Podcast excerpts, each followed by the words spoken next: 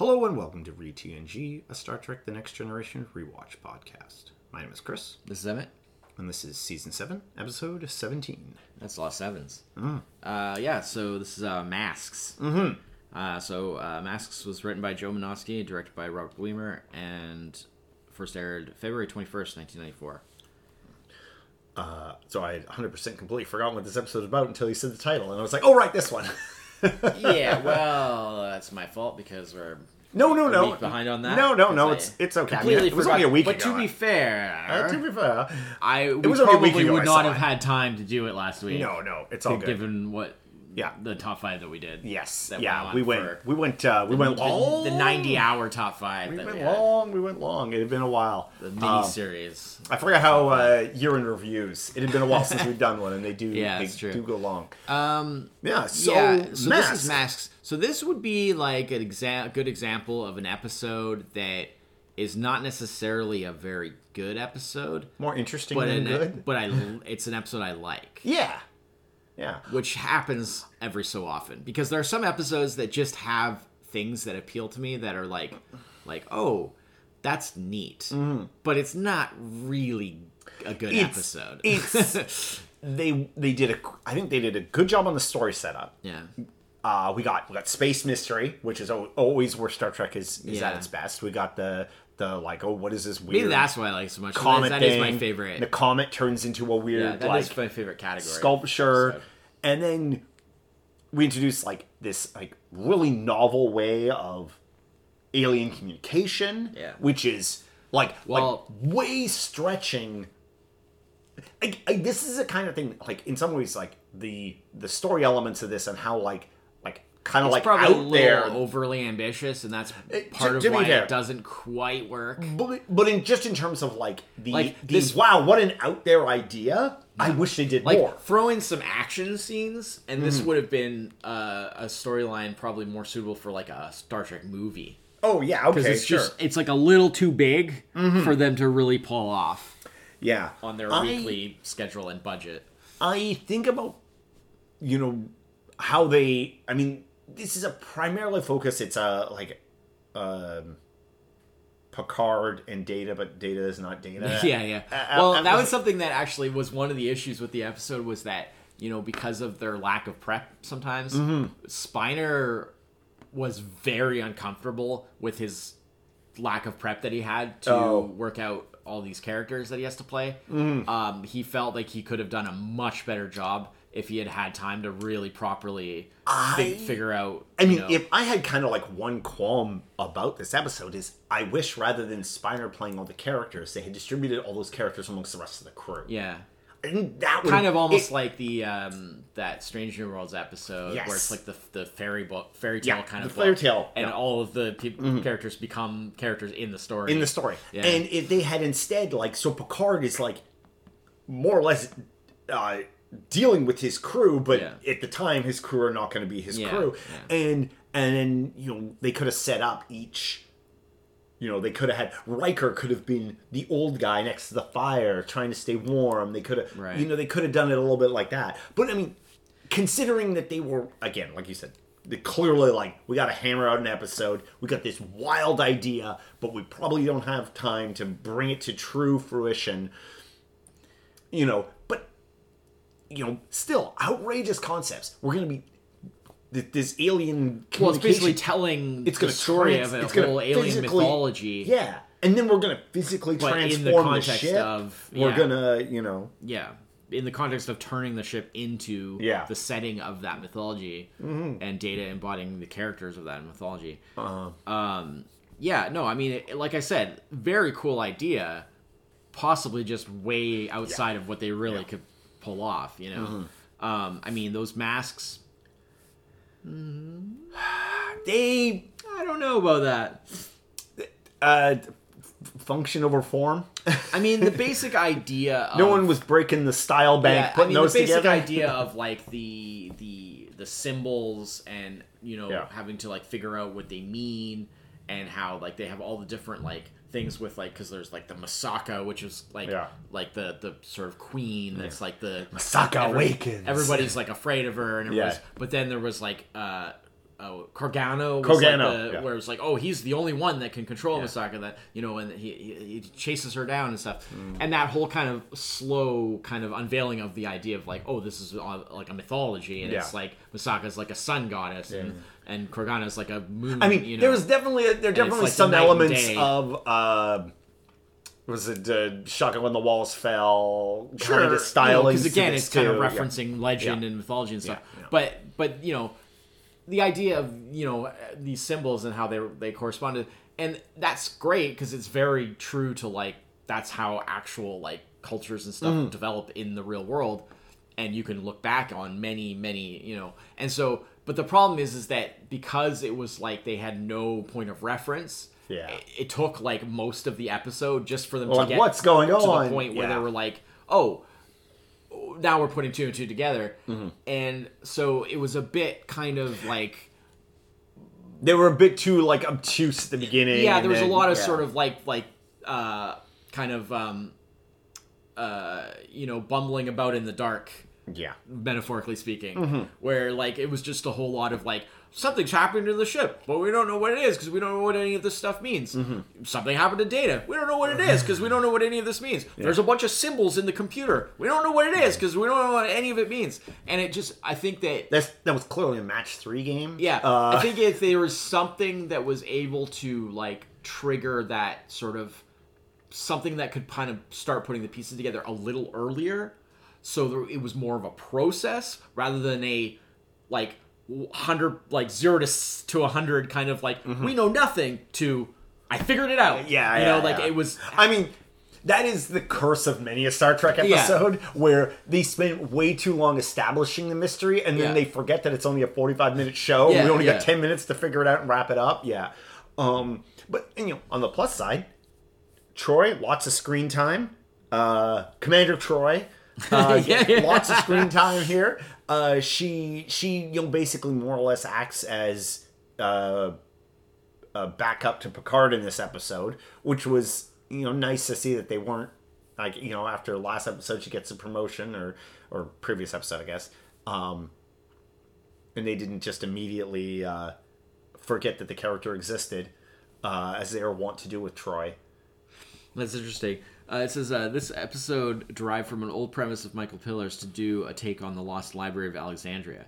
Joe, Oh, Joe sure. had originally used purely archetypal forms, but these proved hard to conceptualize, so they were changed to actual characters from the archive. Hmm. Uh, Ron D. Moore recalled, I remember seeing the initial story and saying, Jesus, what is this?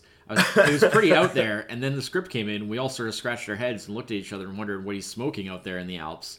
but when we started to examine it and get into it a little more, we saw what he was doing. He has some really interesting ideas, and he approaches things from a fresh angle. Uh, oh yeah, yeah. Like uh, here's the thing where Brent Spiner, yeah, Brent Spiner found this episode to be one of his most difficult acting assignments on the series. I had some good stuff with the seventh season. I just wish they'd been scheduled differently. I got the script for Masks on the night before we shot it, and I was finishing. Oh my Thine- goodness. And I was finishing Thine Own Self the med- the midnight before, so I didn't have the time to even absorb the script and digest it and figure out who these people were that I was playing. I think I said to Jeri at the time, "Give me six months, and I think I can give all the characters their due." But as it was, I didn't know who these people were. You were. six hours. And so I was doing instant acting and just coming up with whatever I was coming up with because we had to put it to film. Mm-hmm. which really shows like wow uh brent spiner on the spot acting good job considering Yeah. you know what he was given And then speaking of Jeri Taylor, she said Yeah. she said uh, Brent was very nervous about doing all these parts. He said uh, he said Dustin Hoffman had a year to figure out how to do Tootsie and portray a woman. I said you don't have to portray a woman, just portray a leader. yeah He ended up carving up four unique, distinct personalities, which are very, very tough on an actor, especially given the time constraints. yeah no he uh i you know again like i said you know it's it's the, the probably the only weak part there is that they did confine it all to one character and unfortunately forcing poor brent spiner to do it all but- I- interestingly, um, the temple set because they have that big final Mm-hmm. Yeah, you yeah, know, encounter in the temple there because that wouldn't fit on, and on- everything. that wouldn't fit on on next gen sets. So the temple set was actually built on stage eighteen of the Star Trek Deep Space Nine sets. oh okay Um, and then because stage 16, which was what TNG would normally use for this stuff, Mm-hmm. still had the village from Thine Own Self built on it because they didn't have time Right. in between those episodes to like transition it over. So they had to, yeah, because they didn't have the time to take down that and put up, you know, the temple set. You so- get you get you know you work with what you got Yeah. in these uh, in these situations, especially back then when you're like you say you got here's your set size. Don't build anything bigger than it. But uh, but yeah, no, I mean, as as an episode goes, uh, I I enjoyed it. Uh, I appreciated their attempt at you know pushing the creativity of the of the show, and and like you said, like it's a pretty far out there concept. Uh, in terms of you know even considering like say the first the, like the last couple episodes where we had Yeah. you know data on a renaissance I planet mean, and stuff like that you know like certainly you gotta give them credit on the fact that they, whether whether it was really pulled off or not, at least they like shot for something that Sure. was not like just the ordinary like let's just get an episode done. Mm-hmm. right It was like they definitely, and that's why I was saying like it might have been overly ambitious, but uh, especially given the fact that you know how like a lot of the people involved didn't really know exactly Mm-hmm. you know what they were doing. Um, but at least I do give them credit for like they they attempted it, Yeah. which is like that's pretty impressive. I mean, for them to even get it to the point where they got it when it was such a undertaking and like they didn't really know exactly what it was going to be. You know, I mean, especially when you hear that about like Spiner having Mm-hmm. like basically zero. Pre- I mean, that's even less than what I thought it was when I first heard that he had not very much prep. So like having basically zero prep to figure out these characters. I mean, that would never happen normally, right? No. Like I always try to joke about how the fact that like when people are really impressed when actors play like multiple characters in the same like movie or show or whatever. And, and I always kind of chuckle a little bit because it's like that's literally their job to play different characters. characters, yeah. The only difference is they're doing it in the same production, Yeah. but it's no different from them doing a Yeah. bunch of different characters in a row. But the lead time for is something like this, right Like Yeah. in any other situation, you would have so much more prep that script months ahead for doing you- yeah. multiple characters. Like if you're doing a feature, you're right, exactly. You would Mm-hmm. have it way ahead, and you would figure all that stuff out. You would have rehearsals. yeah You know, so him having z- literally no prep to have to walk in and just well, come up all with his prep time had to be in like remembering his Yeah. lines, and, and, to then the rest was yeah, like you said on the fly. Mm-hmm. Walk in and have to like come up with these characters on the spot. You know, maybe with a little bit of collaboration with like the episode director, maybe or whatever. But like, you know, or maybe even getting help from some of the other actors. Like maybe Sure. Patrick Stewart gave him some some suggestions. You Yeah. Mm-hmm. know, because he's you know obviously a great actor and stuff. But like, who knows? But the point is, is this like that makes it all the more impressive Yeah, to what that he was able to come up with what he was able to come up with, right? And that's partly why you get people like that to do to Yeah. do parts like that. Yeah. you're like, well, could any They- of the other actors pulled off well. a multi-character? I mean, that's not a knock against No, them. no, it's just it's- maybe not the type of actor specific they are. kind of skill, It's a particular yeah. like type of skill, right? So yeah, um, They're all like, look, Brent has played so many characters yeah, in the well, show at yeah, this yeah, I point, mean, right? Yeah, exactly. I mean, once again, here's another episode where Data's everybody. Yeah, you know, yeah. In just like a fistful of Datas. You Yeah. know, you got the Western version where Data's everybody, and you know, it's always ah. Data's Once again, data. I don't need any of you. I can do this whole show by myself. it's always just everybody. yeah. Um, yeah. Yeah, Uh, that's why Spiner uh, insisted Data get killed off eventually because he's just like, we gotta give everyone else a chance, man. Like, they're they're just giving me everything here. Yeah, and then they killed him off, and they're like, "We can't do any more Star Trek because we don't have, don't have Brent Spiner do all the characters." Oh, that's anymore." why it stopped. That's why it Oh, stopped. Okay, yeah, yeah. wow. And they really, uh, they really shot themselves in the foot there. They were like, "That's a third of the cast right Yeah. there." No, no, it's just one of the guys. yeah, they really shot themselves in the foot there with that one. Um, so yeah, uh, I mean, rating wise, it makes it difficult because, like I said, I don't think it's necessarily a great episode, but I like it. Hmm. So, what does that make it? Seven, seven, Seven? seven. Uh, I'm, I'm giving it an eight But I think because like- I, uh, I, think it's really like five Yeah, as like an episode. It's a five. That's a seven. It's a seven Yeah, I like I, it. I think for me, it's like a. It's a six. It's an eight. Like Yeah. It's it's a six in the turnout, but like the ambition, the ideas, Yeah. uh, the the acting, the it's more than some of its parts. Yeah. You know, Yeah. which every so often happens in Star Trek. Usually, I mean, I definitely agree with that. usually it's the reverse. when they were making it, they probably thought it was a disaster because they Oh. were just like, "What is this? Like this? None of this works." Yeah. And then the final thing, and I can also see like the critical consensus on an episode being like, Yeah. guys, what are you doing? Yeah. You Well, know? apparently, um, due to like the, another quote from Spiner there was that like you know because of the difficulties of, of making and stuff like that, and and just the nature of the story and everything, like he always sort of thought of it as being like one of their worst ones. Yeah. And then like he found out later on that like a lot of fans really like it. Yeah. So you know, it,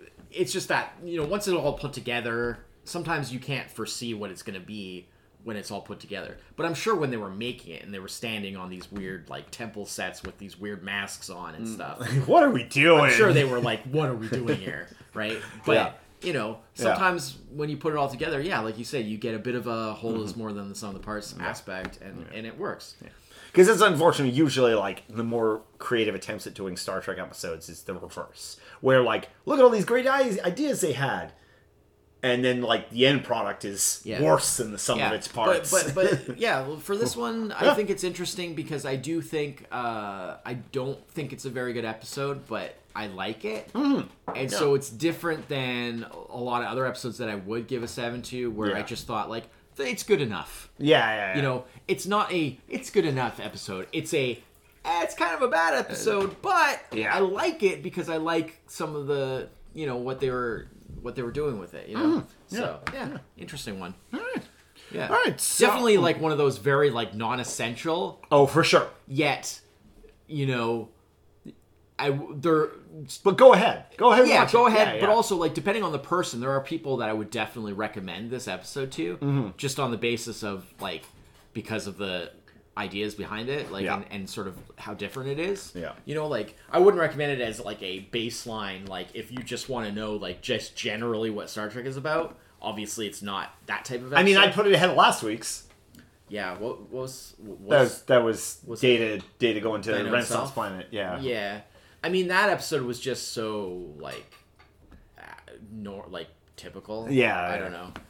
That was that was a six. That was a six. Yeah. Not Well, not like- a six. That was something better than yeah. yeah. Well, and like I said too, right? Like the fact that that you know it, they had this whole monumental thing of of of it being about like or partly about Mm. uh, Troi getting her going through her bridge officer test and Yeah. getting her promotion and all that stuff, and then just like it was so like nothing really was made of it. Like it Mm-hmm. was just very kind of like why did we why did we spend all that time on that when we weren't going to really make anything of it? Yeah. and and so that was really disappointing and so that yeah like you say i mean like it's just like that episode should have been a, a, like a, a key episode Yeah. and the fact that it wasn't it illustrates exactly the problem with it Yeah. you know so yeah this is like this is not a key episode but it is a very interesting one so there you go Well, I will. Uh, I'll take interesting. yeah All right. Uh, so that's it for this week. We'll be back next week with another episode, episode eighteen. Uh, yeah i'm kind of interested as to wait, which which uh, what is that at? one? Eye of the Beholder. Oh, okay. That is. Oh right, I always forget when I when I hear that title. I'm always just like, what, which one was that? And then I look at it, I'm like, oh yeah, it's the one with, um, Troi. It's a Troi episode Oh. where she's kind of having those weird like visions of like some stuff that's happened, and it's and then it's starting to intrude into her own experience. Hmm, it's, not- kind of hard to explain. Yeah, it's not ringing any bells, but I'm When- sure when I'll we- remember Yeah, when, when we see it, you'll be like, Yeah. oh, okay, this one. Um, yeah. Anyways, Uh, so that's next time. Yeah. Next time on Star Trek: The Next Generation. Rewatch podcast. do do do. Re-TNG. Until then, I'm Chris. This is Emmett. Cheers. Bye bye.